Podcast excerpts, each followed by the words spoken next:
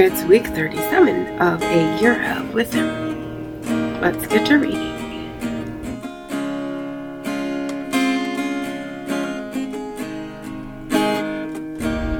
Day 258. Job 16, 17, and 18. Then Job answered, I've heard many things like these. Miserable comforters are you all. Is there no end to your long winded speeches? What provokes you to continue testifying? I could also speak like you if you were in my place. I could heap up words against you and shake my head at you. But I would encourage you with my mouth, and the consolation of my lips would bring relief. Even if I speak, my pain is not relieved. And if I hold back, how will it go away?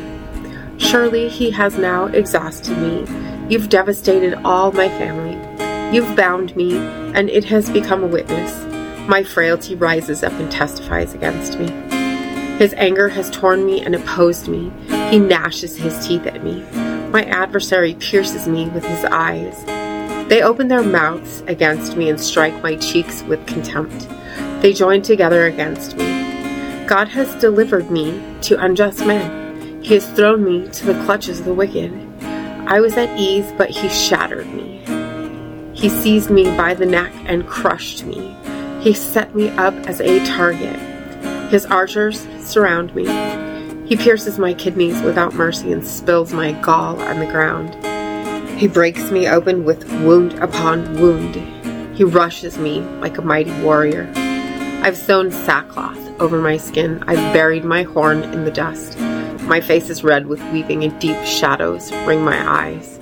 Yet my hands are free of violence, and my prayer is pure. O earth, do not cover my blood. May my cry for help never be laid to rest. Even now, my witness is in heaven and my advocate is on high. My friends are my scoffers as my eyes pour out tears to God. Oh, then a man might plead with God as he pleads with his neighbor. For when only a few years are past, I will go the way of no return. My spirit is broken, my days are extinguished. The grave awaits me. Surely mockers surround me, and my eyes must gaze at their rebellion. Give me, I pray, the pledge you demand. Who else will be my guarantor? You've closed their minds to understanding, therefore you will not exalt them. If a man denounces his friends for a price, the eyes of his children will fail. He has made me a byword among the people, a man in whose face they spit. My eyes have grown dim with grief, and my whole body is but a shadow. The upright are appalled at this, and the innocent are stirred against the godless. Yet a righteous one holds to his way, and the one with clean hands grows stronger. But come back and try again, all of you, for I will not find a wise man among you. My days have passed, my plans are broken off, even the desires of my heart. They have turned night into day, making light seem near in the face of darkness. If I look for Sheol as my home, if I spread out my bed in darkness and say to corruption, You are my father, and to the worm, my mother or my sister. Where then is my hope? Who can see any hope for me? Will it go down to the gates of Sheol? Will we go down together into the dust?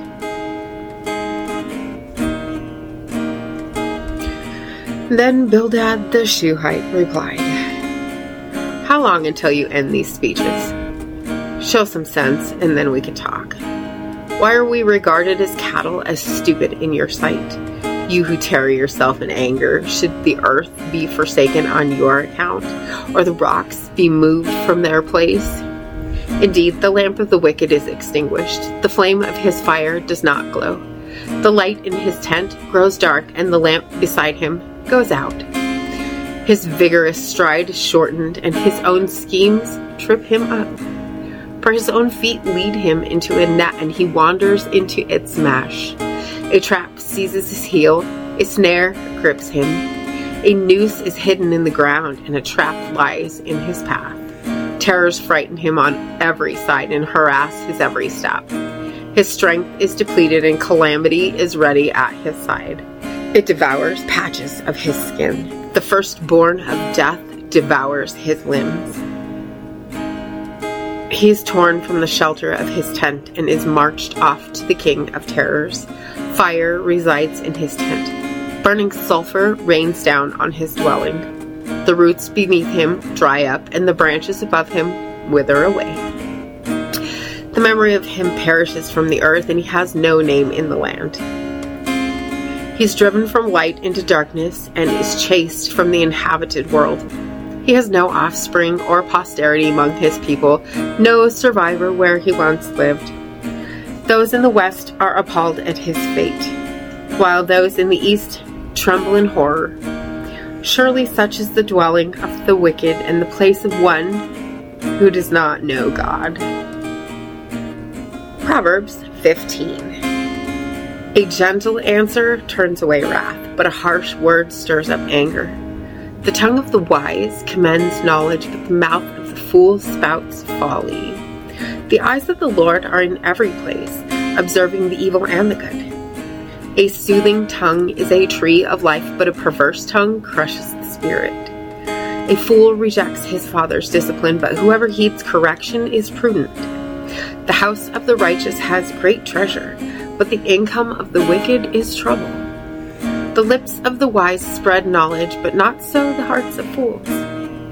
The sacrifice of the wicked is detestable to the Lord, but the prayer of the upright is his delight. The Lord detests the way of the wicked, but he loves those who pursue righteousness. Discipline is harsh for him who leaves the path. He who hates correction will die. Sheol and Abaddon lie open before the Lord. How much more the hearts of men? A mocker does not love to be reproved, nor will he consult the wise. A joyful heart makes a cheerful countenance, but sorrow of the heart crushes the spirit. A discerning heart seeks knowledge, but the mouth of a fool feeds on folly. All the days of the oppressed are bad, but a cheerful heart has a continual feast. Better a little with the fear of the Lord than great treasure with turmoil. Better a dish of vegetables where there is love than a fattened ox with hatred. A hot tempered man stirs up strife, but he who is slow to anger calms dispute. The way of the slacker is like a hedge of thorns, but the path of the upright is highway. A wise son brings joy to his father, but a foolish man despises his mother. Folly is joy to one who lacks judgment, but a man of understanding walks a straight path. Plans fail for lack of counsel, but with many advisers they succeed. A man takes joy in a fitting reply, and how good is a timely word. The path of life leads upward for the wise, that he may avoid going down to Sheol. The Lord tears down the house of the proud, but he protects the boundaries of the widow. The Lord detests the thoughts of the wicked, but the words of the pure are pleasant to him. He who is greedy for unjust gain brings trouble on his household, but he who hates bribes will live. The heart of the righteous ponders how to answer, but the mouth of the wicked blurts out evil. The Lord is far from the wicked, but he hears the prayer of the righteous. The light of the eyes cheers the heart, and good news nourishes the bones. He who listens to life giving reproof will dwell among the wise. He who ignores discipline despises himself, but whoever heeds correction gains understanding. The fear of the Lord is the instruction of wisdom, and humility comes before honor. And as always, thank you so much for being here today. If you haven't already, hit that subscribe button right there, and I I see you without a doubt Maranatha. you'll carry me out of the storm. I'm standing at the crossroads. I'm lost without a clue. I need a big pink neon sign to show me what to do.